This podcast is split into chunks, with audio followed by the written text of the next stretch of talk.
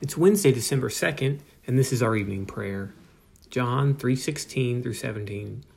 For God so loved the world that he gave his one and only son, that whoever believes in him shall not perish but have eternal life.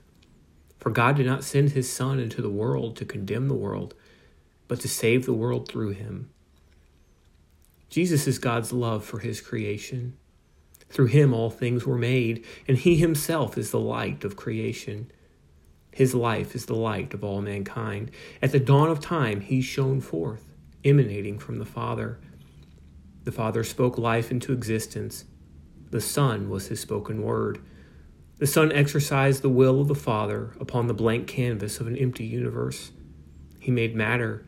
He made galaxies. He made light and energy. And he remains the light and energy that power all things. But the Father had more to give.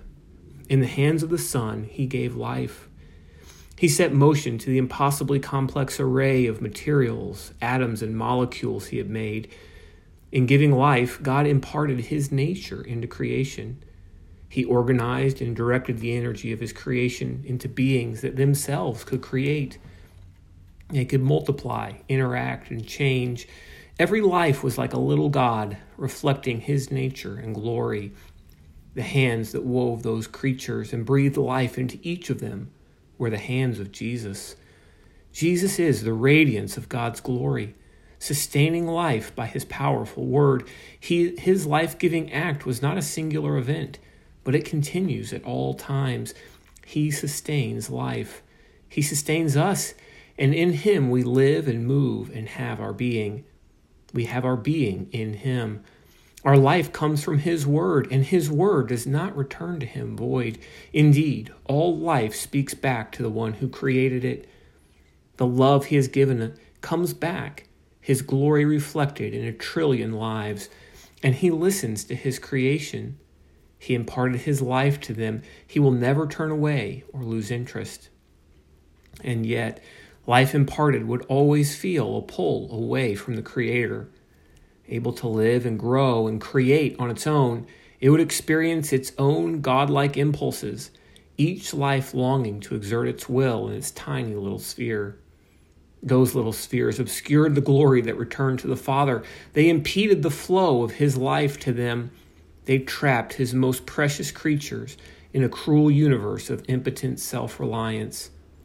Suffocating there, writhing like a newborn baby covered in blood, those little gods lost the light that could return them to the love of the Father. And it was in that moment that the abundance of His love reached full expression. Jesus Christ entered the world He had made with such glory. But this time it was different. This time, instead of giving, He took. He took on flesh. He took on pain. He took on the evil that crept in. He took the horror and the alienation he took the nails. Jesus Christ was crucified from the foundation of the earth. The tender loving kindness he plied into every corner of creation should have been more than enough, but the Father knew that giving life would not, could not cost anything less than the life of the giver. So he gave the only thing he could give. He gave his Son. Nothing cost anything to God, but this did. It was the culminating act of love that reflected the heart of the Father. He himself is love. He must love. And his love is itself a universe of infinite goodness, the wonders of which we were created to recognize. A sunset, the turning of the earth, a glimpse of faraway galaxies. We can see his love in the immense glory of creation. But nowhere is it known more than in the heart that has been rescued the heart that may now know Christ, the heart that knows his pain and his glory. This heart does not observe the love of the Father or remember a long distant act of creation. This heart has become part of his body. Enveloped by him, it beats with his love. God is love. And in Christ, we are part of this love, the wonders of which will unfold for eternity. What wondrous love is this, O my soul? What wondrous love is this that caused the Lord of bliss to bear the dreadful curse for my soul? When I was sinking down beneath God's righteous frown, Christ laid aside his crown for my soul. To God and to the Lamb I will sing, to God and to the Lamb, who is the great I am. While millions join the theme, I will sing. And when from death I'm free, I'll sing and joyful be, and through eternity I'll sing on, I'll sing on, I'll sing on.